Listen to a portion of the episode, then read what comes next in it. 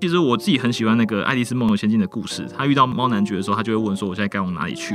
然后猫男爵就会问说：“那要看你现在想去哪。”那他说他不知道。猫猫男爵就会说：“那你走哪边都一样。做产品是一样的。当你不知道公司的商业目标，你做什么功能都一样，你怎么设计都可以，没有对也没有错。”会有人问我说：“有没有办法快速的熟悉一个产业？”你可能会觉得说：“我想要问一个人，他直接给我答案。”那我要告诉你，你可能只能知道你的问题的答案，但这个产业其他东西你是不会知道的。好，我是 Grace，欢迎收听。最近工作还好吗？最近工作还好吗？是我们很常和朋友聊天的开场白。但除了好与不好以外，很多说不出口的、没有被了解的、不知道和谁说的，希望都能在这里聊给你听。节目每次会邀请一位在职场上努力发光发热来宾来和我们聊聊最近的工作与生活。今天我们非常开心邀请到迪哥，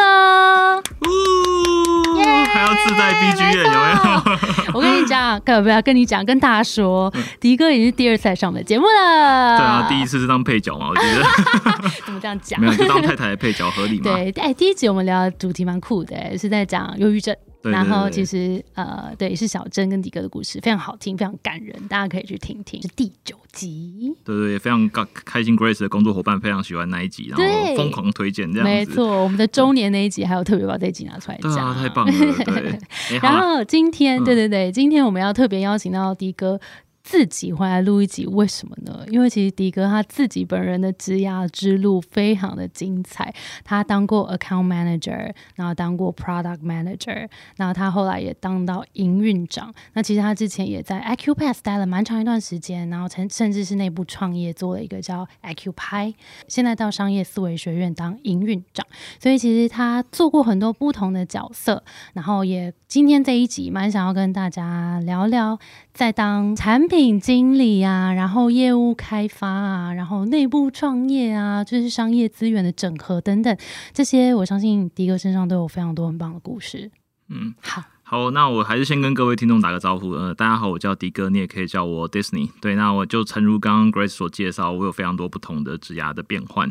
那现在我是在一个就是教育科技公司叫商业思维学院里面担任营运长的角色。那同时也有身兼学院里面内部很多课程的讲师。对，所以算算是一个双栖的身份这样子。嗯嗯嗯，对，所以同时也讲课，同时也做营运。嗯，对，所以其实就是不是发光发热，是快要燃烧殆尽。哎，其实你也燃烧蛮久。的啦，哦，对啊，就是就天生那个易燃的体质，是不是？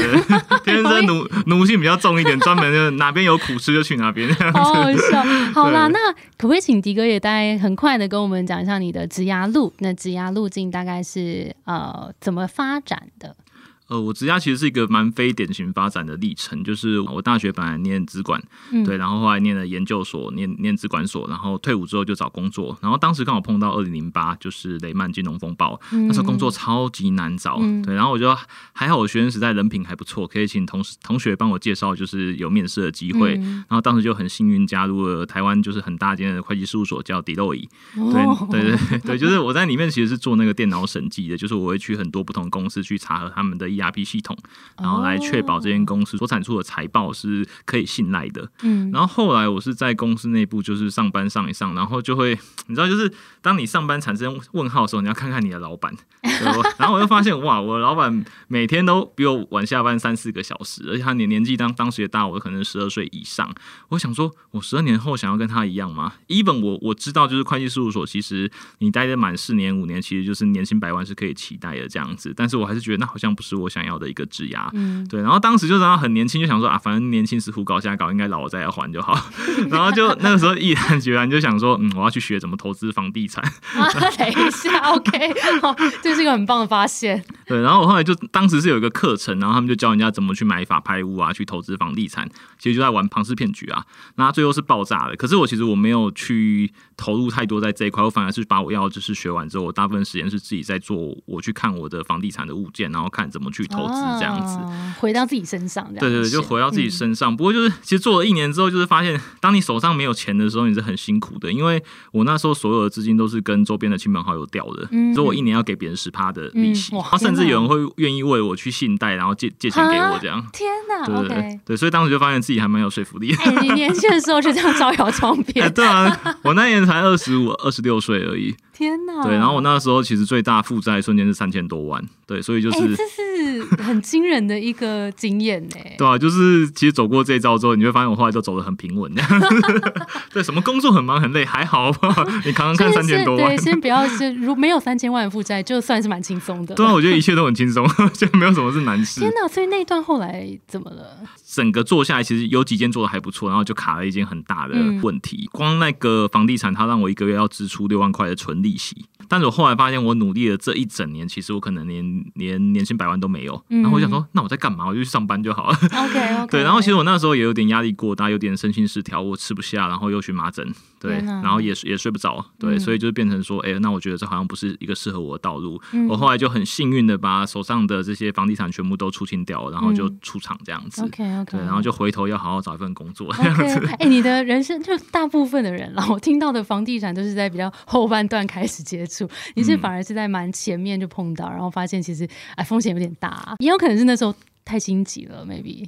哦，因为我那时候都是要做价差，而且我就说我的每一笔钱我都是有有利息的，所以在这个状况下，你要去做一个平衡是很困难的。对，但这从这个故事也可以看得出来，你真的是看到东西就会去尝试的人啦。哦，对，不过我那时候其实也是蛮算是有做蛮充分的准备，因为我就不懂，所以我就去上课，嗯，然后我是每一堂课都会去上，然后我后来是看了一百个房子之后，我才开始买第一间，对。而且我前面几间其实都蛮算有尝到甜头，可是后来就发现到其实没有想象中那么容易啊。对，然后就发现哎撞墙了，还是有一些风险。对对对，但是我非常建议各位听众就是千万不要尝试。我在那个期间有蛮多同样做这行的朋友，他们是嘎不过去的，甚至可能需要跑路，然后就到现在还在负债这样子。天呐，OK，大家真的真的谨慎评估。对对对。好，然后做完这个有一个丰富的这个故事之后，好，回到职场之后，你是你怎么选择的？我后来因为我那个时候有做一些室内的设计嘛，因为变成说我买的物件我要做一些装修，对，然后我后来想说，哎，那这个专长是不是可以延伸到职场上？所以我那时候一开始短期加入了一间香港的展览公司，可是去了一个月就发现，其实因为它毕竟是外商刚到台湾，然后落地没有任何资源，所以我觉得，哎，这好像不是一个久留之地。然后后来刚好就又有机会，就是一个广告代理商叫做第一企划，叫做 Trio Worldwide，然后里面就有一个人，他刚好要找那个 A E，他们要做的项目就是去帮那些山西的店家设计他们的。柜体等于说，Samsung 他们要进柜到这些三 C 店家，要先帮他们做这些柜子。对，那我要去做这些柜体的专案管理。对，那等于说，好像我有懂一点点，然后专案管理技能也还行，所以我那时候就去尝试这个工作。从这个时候开始，有点像。到专案管理 PM 的稍微涉略了一点，对，因为他们是广告代理商嘛，那我那时候担任 A E，其实 A E 就是帮客户管他的时间跟钱跟他的专案，嗯，对，所以我那时候就是在那边花了两年的时间在培养这个专案管理的技能，这样子。后来呢？其实其他广告代理商并没有接这种业务，因为会有这个需求的品牌并没有那么多。你想哦，就是一口气一年要攒两两百个店点，有多多少品牌做得到？而且这边是台湾，对市场太小，对，所以我就想说，哎，这件就是这个产业产业它不会是夕阳产业，但是它也不能说是什么未来明日之星这样子。所以我那时候就想说，哎，我好像应该去做一点跟未来比较有相关的事情，先累积那个技能。然后也好巧不巧，我那时候就是就是一样，大学人品还不错，就有个大学同学他在 Tutor ABC，然后他是做负责产品这一块的，他那时候刚好要找 PM，然后他就问我说有没有兴趣去那边帮他，所以。所以就过去了。OK，对，然后其实过去的时候是非常辛苦跟撞墙。我那时候完全不知道什么叫软体的产品经理。真的，你整个大跨行哎，这跨超级爆大，而且就是那边的专案管理是由别人负责做的，所以这块我是非常不熟悉的。嗯，所以变成说突然叫我规划功能，我就要开始疯狂的学习。但是应该说，我毕业之后都不太学习。可是我发现这是错的，应该要。花一点时间好好学习之后，然后再用对的方法回到工作上面，可以让工作成长的更好。对，所以我那时候到了笔记，我当时去了 Tutor ABC，就发现有太多工作都是我不熟悉的，所以我那时候就开始看书，然后去学习，然后试着来想要做产品经理这样的工作。可是我发现我真的做的不好，就是我写那些规格文件啊，画那些 wireframe，主管啊，或是小主管，他们都会觉得，哎，你这规格文件写的不够清楚，就是可能工程师看到不知道怎么做这功能。嗯，然后后来就想到说，哎。其实就是人如果哪边不擅长，就不要往那边去。我反而是说，哎，那我的专长是什么？其实是沟通。我那时候跟工程师朋友都还不错，所以我就直接过去说，哎，我这边有个需求，我描述给你听。然后听完之后，我就说，那我写这样这样这样，你觉得可以吗？他说可以，好，那我就写好了。反正重点是他要懂嘛。对，最后做的人是工程师嘛，那就是工程师如果一个看得懂，另一个就一定看得懂。所以我后来就变成说我其实是比较常去跟他们做沟通，然后再回头来写文件，然后就比较有解开的问题这样。我觉得这是很棒的方法哎。对啊，就蛮建议大家，就是其实你在职场当中卡关，你可以思考一下你的专长是什么，也许你可以用这个方式，然后去 突破你目前的难关。哎，我想到一件事，你记得那时候不是我们在做那个盖洛普吗？嗯，你有一个不就 communication 吗？哦，对啊。像刚刚那个例子，我觉得就是完全是天赋展现，用这一个天赋来解决本来碰到的困难。那刚刚讲到 PM 嘛，就其实你跨到软体的产品。经理这件事情其实是有遇到一些阻碍的。那你觉得这一个职位大概可能会需要什么样的能力？那可能现在也蛮多听众可能对这个软体的产品经理有兴趣，会建议怎么样开始去做第一步的学习？我觉得产品经理这件事情是这样的哈，它其实有就大家都叫产品经理，但是它在不同产业。在你不同阶段，它的任务是完全不一样的。最重要一件事情是你必须要懂得公司的商业目标到底是什么。因为产品它其实是一个载体，它是用来去帮助公司实现它的商业目标的。你只要是在电商产业或者是互联网产业，你自己有一个网络服务的，然后人蛮多的，你一定会听到一件事情，大家会说：“哎，我们来做钱包，我就就是点数的功能。”然后我们做完之后，但是大家钱就可以 keep 在我这边。其实这时候，一般资深一点的 P N 就会直接问这个提案的 Junior P N，就说。然后呢？嗯，第一个，台湾的法规到底允不允许我们做这件事情？你不知道。嗯。第二个，我们的用户为什么要把钱放在我们这边？对他有什么好处？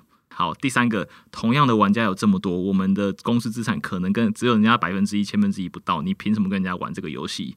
大概问三次，他他就倒了。有的时候主管跟你讲这些事情，是因为他们思考过市场这件事情，想了很久很久，想了很多次。所以这个功能好不好，棒不棒？当然棒啊！可是你要去看你公司处在哪一个阶段，然后你要运用你的产品达到什么样的目的，而且开发这个功能要多少时间，你知道吗？钱是绝对不能算错的。你今天又做了一个这个功能，任何一个消费者跟你说他的钱有问题，然后去爆料一下，所有一千一万个人突然打客服进去，你有没有遇过这件事情？如果没有，你不要轻易说你要做这种金融产品。那至于学习。的话，其实学习资源非常多。我目前服务的单位商业思维学院，嗯，本身就有专门针对产品经营去设计的课程。那其实我们去切分的方式比较明确一点，就是入门的产品经营，他可能必须要理解第一个产品的一些方向，然后就是他一般产品的专案管理怎么做好，这第一块。然后第二块，你可能要去规划一些功能，就要去做一些产品设计。就比如说你要画 wireframe 啊、流程图啊，然后去让我们的工程师看得懂。嗯，那第三块是说，好，你可能产品上线之后，你要去对外做一些行销，用户啊或者新用户可以拉。拉进来，然后更多人使用我的产品。那最后第四块是比较偏向真的策略面的，你要去思考了解市场到底需要什么样的产品，这样子。嗯我们是分成这四大块的课程，而且还有一个产品经理的学习营，它本身是一个六周的学习营队。对，那它其实可以透过参加这个学习营队，我们会给你很真实的就是挑战。嗯。你可能要做一个 landing page，你可能要做一个帮助别人养成习惯的 app，你可能要帮电商优化它的转换率。那这三个是我们的题目。那其实里面会有我们的夜市，他们会去带着你们这六周，然后你要真的去做出来一个提案，说那我到底做了什么样的功能，然后可以去满足到这样的需求。对，然后我们会选出九个人做一个 final pitch，然后去对所有人去做一个展现。嗯，对，所以其实它是一个非常真实的挑战，而且要有努力上课上完，把作业给写完，一定功力大增。真的，真的。对，所以其实我蛮后悔当年没有这样的课程可以学习，所以就。一直撞墙，我觉得蛮适合这种，就是我想要转职成软体 PM，但 JD 上面可能不会写的这么明确。但是我透过这个课程，好好的知道 PM 他需要哪些能力，以及他到底在做什么，然后他的思维是怎么样。我们会把课程的资讯放在资讯栏，大家可以去看一看。好哦，那我们就回来聊聊你在 Acupass 这段时间，还蛮好奇，因为你其实待蛮久的。然后这中间其实你有内部创业的经验，可以跟我们分享一下这一段经验。真的学很多诶，就是你知道人生没有几个六年。其实我刚进 A A Pace 的时候，那个时候公司大概四五十人，主要还是做擅长就是沟通跟专案管理。因为当时可能就是产品团队跟阿阿迪团队有一些就是磨合上的问题。那时候问题是什么？嗯，公司发展太快速，对，然后可能目标并没有那么的明确跟清晰，然后所有人都会怪说，哎工哎工程师可以产出的速度再快一点吗？就是功能可以再写的快一点嘛？但其实这是很困难的。老板可能说我策略要转弯，马上掉个头就好。可是对他们，他们可能整包扣，可能几万行程式码要重新看过一遍，然后再重写。所以我可以理解他们那时候很痛苦这些事情。他们会觉得为什么一直叫我们改东西，然后又看不到成效这样子。其实我觉得他们那时候想要说的是公司的方向不够明确，但是他们的气只能发在 P N 身上，因为是 P N 叫他做这件事情的，离他们最近的人。对对对，所以我们就应该站出去挡那个子弹嘛，大概是这个样子。嗯，对。然后那时候其实就加入一段时间，后来就稍微平和一点的，因为我们后来找了一个很厉害的技术长进来，然后大家运作很顺畅。结果呢，公司就断炊，就资金就用完了。对，然后他那时候必须面临到说，要么就公司关起来，要么就裁员。最后选择是裁员。就我们开始意识到一个问题，就是因为扩张的过程当中，我们会一直去追求很多数字的成长，可能用户数啊、活动数啊，但我们忘了去追求营收的成长。对，所以我们那时候开始去把这个重点放回营收这边。不过当时其实我还没有进到就是真的市场里面啊，还是有业务跟行销他们去看市场的需求，然后我来配合做产品这样。但就这样一路做着做着，就发现到说，哎，好像我自己躲在后面不太对。其实会发生一些状况，就是业务也不是故意的，就是他们会接到一些客户的需求，然后就说啊，这个做出来我一定跟你买。结果我们真的做出来，他就不买。对，这是很假的，假的。对，然后其实这也不能怪他们，因为我觉得业务的天职就是我要短期订单。我要每个月的业绩，所以他们会关注更重要的事情，就是短期营收。他们中长期会放的比较低一点，可是这个时候其实就会让公司的产品有一点失衡，就是去服务这些短期的需求，但是忘了我们中长期的目标是什么这样子。对，所以就是我那时候就觉得，哎，我好像应该要更接近市场，所以我会跟着去市场那边跟客户这边去讨论做他们的需求什么的。然后我真的去过几次之后，我有发现到，真的不是业务的错，因为连客户自己都不知道他要什么。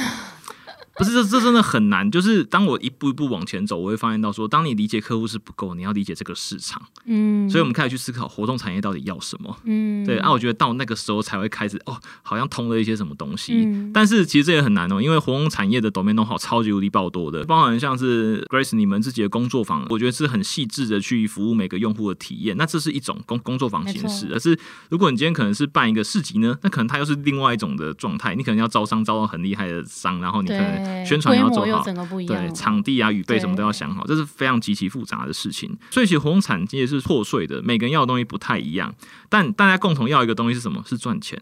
所以只要我的平台可以去帮助他赚钱，我提供这个功能给他，他就会要。嗯，所以我们后来有发现到几个，就包含说我让你的活动多一点的曝光这样的广告服务功能。对对对，然后另外就是我帮你去降低你本来成本，就包含说验票的时候你不用请工读生在那边验票，你可以放一台机器在那边直接帮你验这样子。所以我们扣着整个市场这个产业的需求去做这些功能，反而得到一些还不错的成绩，对吧？所以我其实就是。中间就是发现到卡住，然后就一样再去思考，然后团队们一起讨论看怎么破关这样子。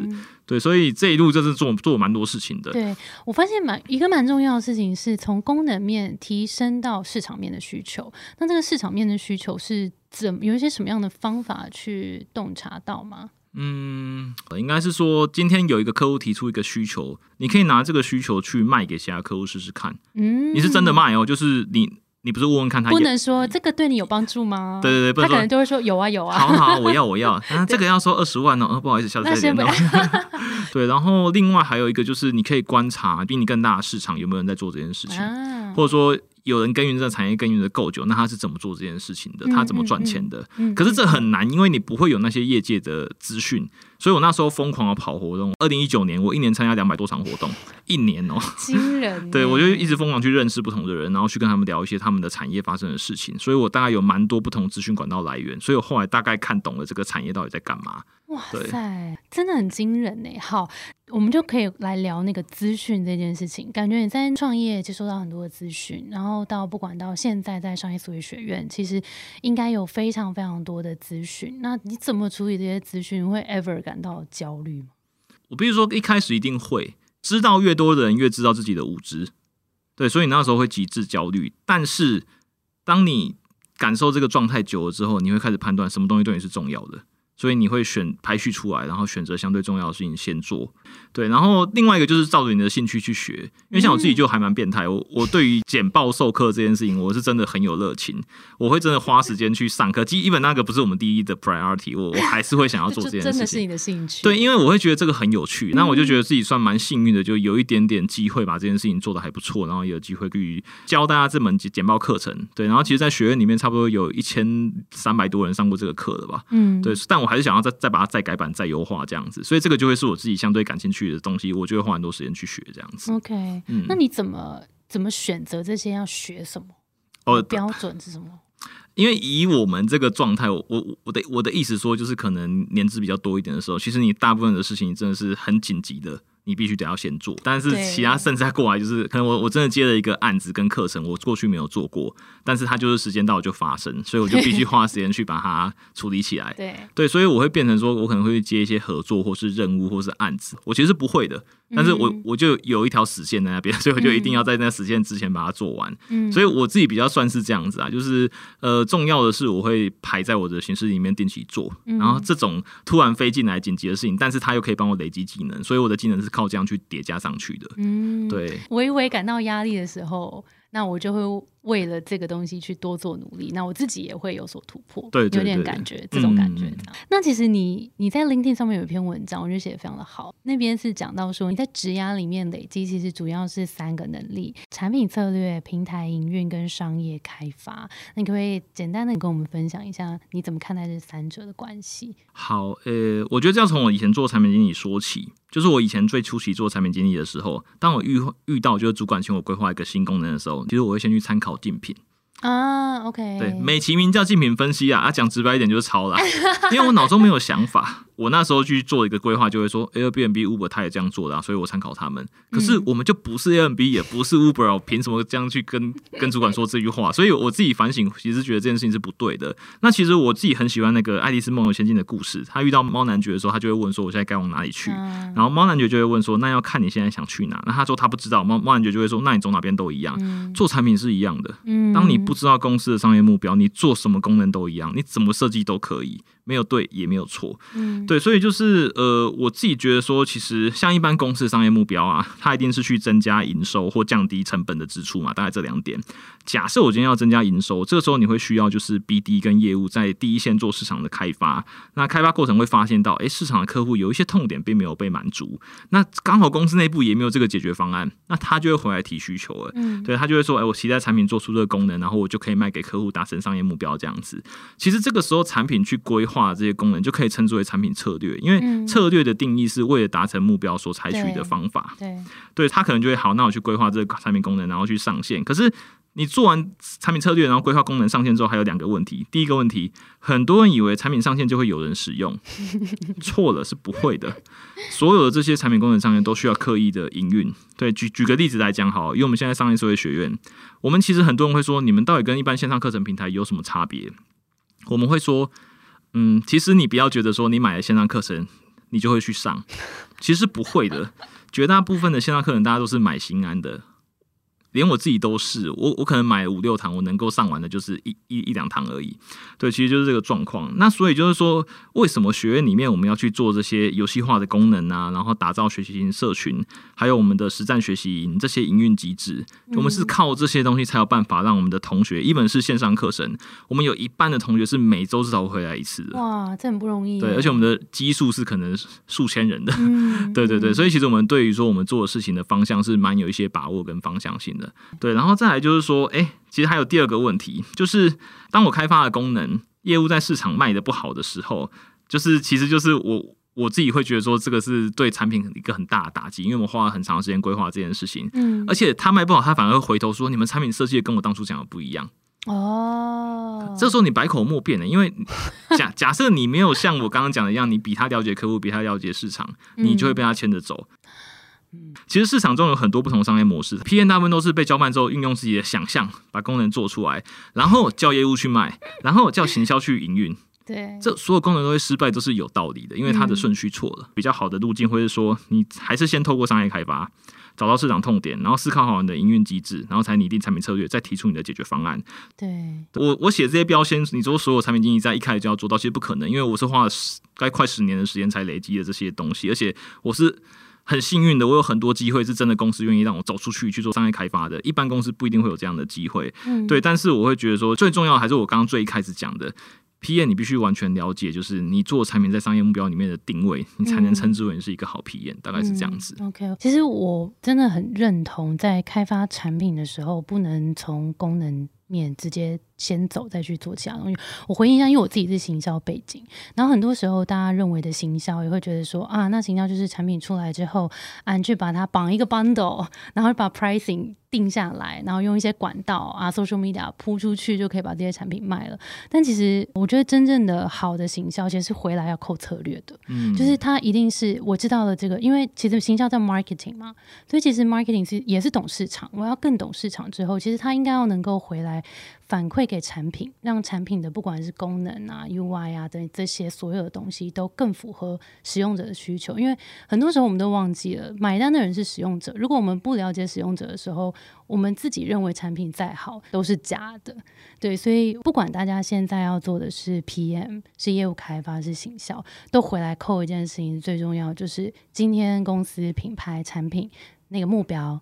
目的是什么？那当你目标很清楚的时候，其实这些策略就其实相较就不会这么难。嗯，听起来你刚刚讲在讲产品的时候，你好像是先从产品的角度出发，才发现其实商业开发很重要，然后是因为 PM 这个需求走出去做商业开发的，是这样吗？呃，类似，我觉得是，呃，应该说，我觉得两块啊。第一个，我常常接，就是当初做产品经理的时候，我会接受市场端的需求，然后我做出来之后发现，哎，不如预预期，所以我开始想要走走走出去，直接去跟客户谈。OK，好，然后第二块是我内部创业的时候，我就发现，我我我不可能一开始每一单我的可能都要用业务的方式去收钱。当时其实公司没有给太多资源，而且我也没有想跟公司拿资源，原因是，呃，有点像我常常会在课程上面问大家一个问题：你觉得是冬天开饮料店好，还是夏天开比较好？所有人会，大部分人会说觉得是夏天开，但我会说。你突然间第一天就要做三百杯饮料，你知道怎么做吗？你根本做不出来。所以我会说冬天开比较好，因为你可以去对，你可以试营运，然后把你的人手给培养好了，然后才能够去迎接夏天那个 pick。对，会会这么讲，是因为我以前在饮料店打工过，我知道一天一百六十杯那个多难做，那超级累，那个累爆。对，你要先先。也先做好准备，万一这个市场真的打开了之后，我有没有办法承接？这也是一个很好的概念呢。对，所以，我我就一直记得这件事情。所以我当初并没有利用 Acupace 的流量，我是完全靠我的能力，看我能做到什么程度，我就先做。然后就蛮幸运的，我就说，就是大家蛮支持，然后真的成果也还不错，这样子。OK，那我有个问题，你觉得你觉得一个 PM 都应该要有商业开发能力吗？我觉得未必。应该说你要理解市场，但是你不见得必须自己去做商业开发，因为商业开发的技能太多元了。它包含到说你可能要包含说产产品定价，然后包含说你可能要跟客户的 negotiate，然后你可能就是中间你还要去做好后续的专业管理。听起来基础技能蛮像的，但是我觉得商业开发更多，你会是要去管理关系。对，但是毕竟产品经理他还是要管理关系，但是他很多是要管理包含我们的进度啊，然后你整个功能之间的串接，我觉得它比较偏工程面的东西，可能还是会有一些差异这样子。OK OK，那你觉得担任产品经理这么多年，当然你中间有做 BD 啊，做一些其他的角色这样，那你觉得一个好的产品经理最关键的能力是什么？是你的产品要很好。等一下，OK，什么意思？有一个他非常资深，然后可能做了十五年的 PM，然后他在一间名不见经传的互联网公司，跟一个工作经验只有一年半，他在脸书的产品经理，你会觉得谁比较强？你一定会觉得后面那个比较强，因为他的产品很棒，而且你甚至不会去问他你在脸书干嘛的，因为他进得了脸书，所以我会说，其实就是你的产品好，你就好；但你的产品不好，你也不会好。好现实哦，超级现实啊！这社会就这样子啊。啊，那这大家都要进脸书怎么办？那其他公司呢？我的意思是说，你其实所有做的事情要扣回你的产品有没有变得更好。你要么说我有很多用户数，你要么说我很活跃，你要么说我有很多营收，这些东西都可以。但是你至少要在自己的可能这个阶段，你要比其他人优秀。嗯，对，我就譬如说讲到商业社会学院，大家第一个可能还是会问说，你们现在多少学生？嗯，万一我就五十个学生，我讲再多都没有用，大家就说你这服务不行吧？嗯，但是我们至少就是几千个学生，他觉得还 OK 啊。对，所以就是你要知道你们在那个阶段，什么东西大家听到会哇，所以把那件事情做好。啊，对，这个是重要的。那你觉得要把一个产品做好，最重要的事情是什么？商业思维啊。不是我。我是说真的，因为一个产品要做好，你先理解你要的要服务哪一群用户，你要解决什么用户的问题，它的它复杂性真的太太高。你今天就算真的产品很完美，你解决这群用户的问题，但是它没有商业价值，嗯，你还是会挂掉。嗯嗯嗯，对对对。那你可不可以先大概跟我们简单讲一下商业思维到底是什么？呃，商业思维其实讲的应该是说你对全局观的了解，比较像我刚刚讲的，你对整个市场的理解，然后你知道你自己的定位在哪里。大家会说，我靠，市场这么大，我要怎么理解？不用，一个赛道里面不会太多人的啊。如果真的太多人，你你你可能也要离开，换换一个赛道比较好。我我我说坦白，以 A K P S 而言，其实做活动平台台湾没有非常多，嗯，其实可能两只手数得完吧。可而且中间有很多直接出来一下子就挂了，因为他们会发现，他们以为赚这个钱很容易，但其实不是，嗯，这钱超难赚。那如果说大家想要了解商业思维这件事情，如果去到商业思维学院，他大家可以期待怎么样学习这件事？我们会先跟你说什么是正确的学习方式。我没有要 diss 别人的意识，但是必须说我从我自身经验，我会发现，我过往参加了两百多场活动，然后我可以在一些讲座里面有所收获的前提是我必须对这个主题有一定的理解。我完全不理解的时候，我我去听这个讲座，我只会觉得哇，好厉害哦，哇，在炫技，哇，好屌哦。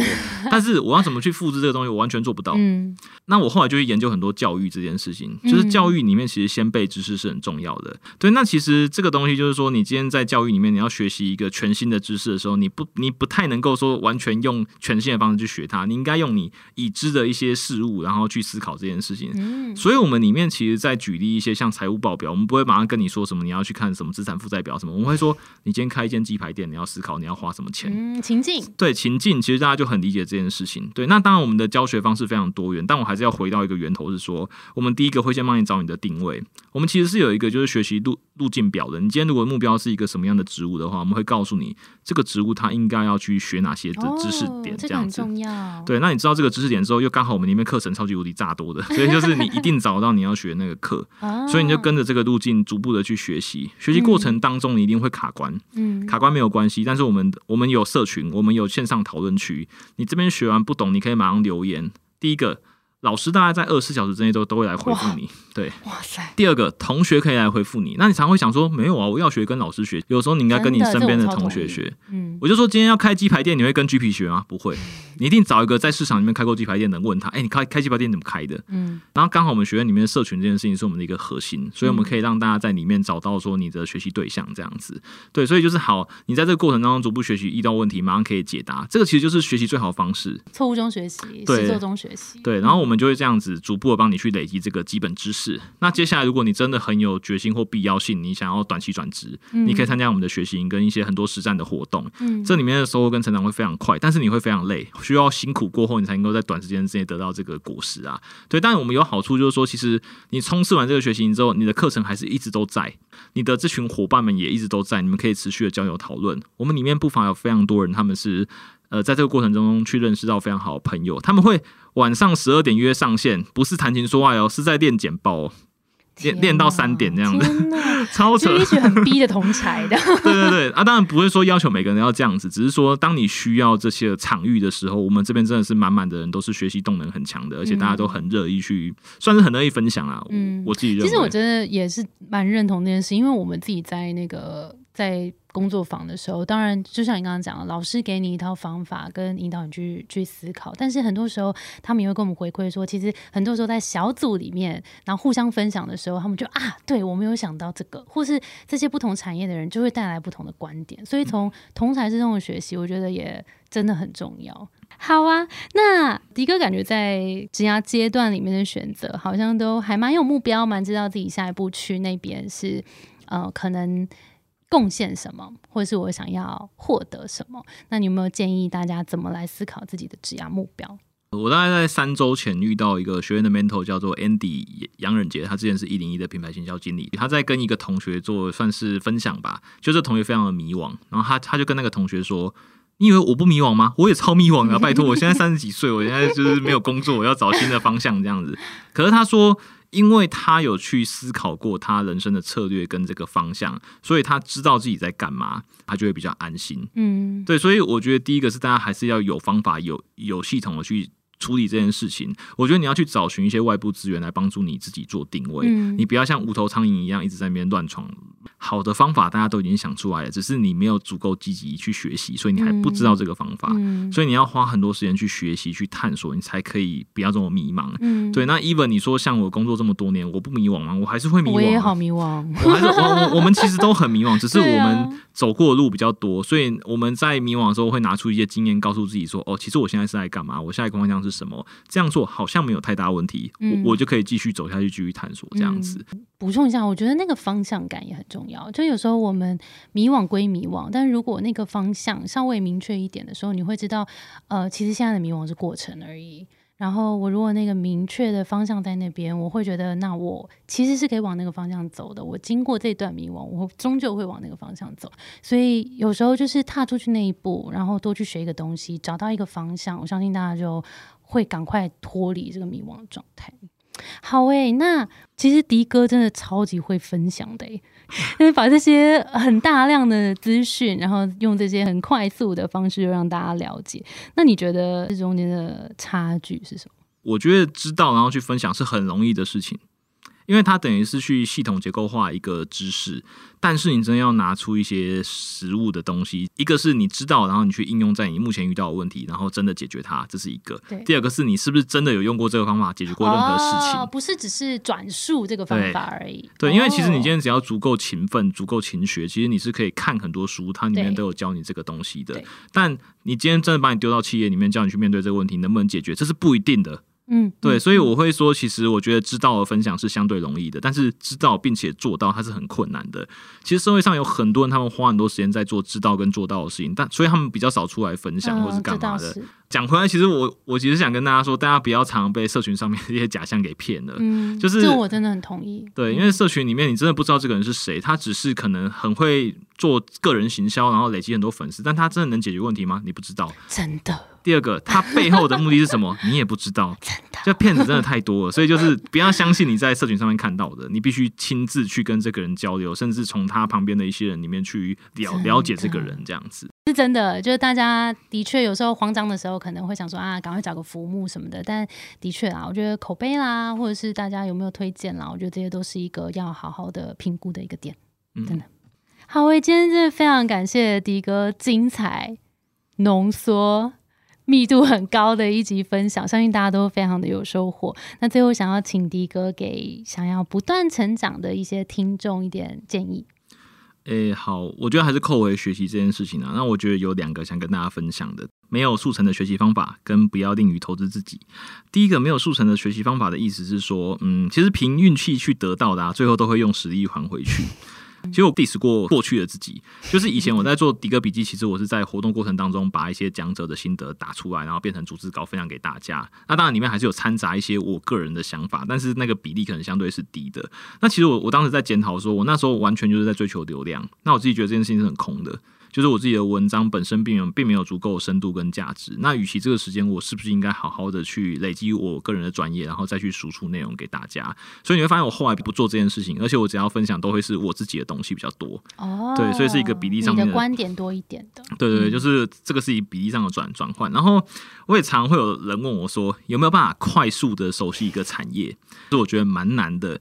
第一个，其实每一个成熟的产业，它一定可能就有几本书可以好好的去理解这个产业在干嘛。你可以花时间去看这些书。但是如果你觉得连花时间看这些书都慢的话，你可能会觉得说，我想要问一个人，他直接给我答案。那我要告诉你，你可能只能知道你的问题的答案，但这个产业其他东西你是不会知道的。对，所以说那种在一个产业里面打滚十几二十年的，他们不是笨蛋，是这个产业真的太大，他可能真的得要花这么多年才能够完全理解这个产业。但你要知道大概的轮廓，其实我觉得 maybe 看书啊，然后跟一些报道啊，然后业内人士的交流，你可以掌握个大概四成五成，没有什么问题这样子。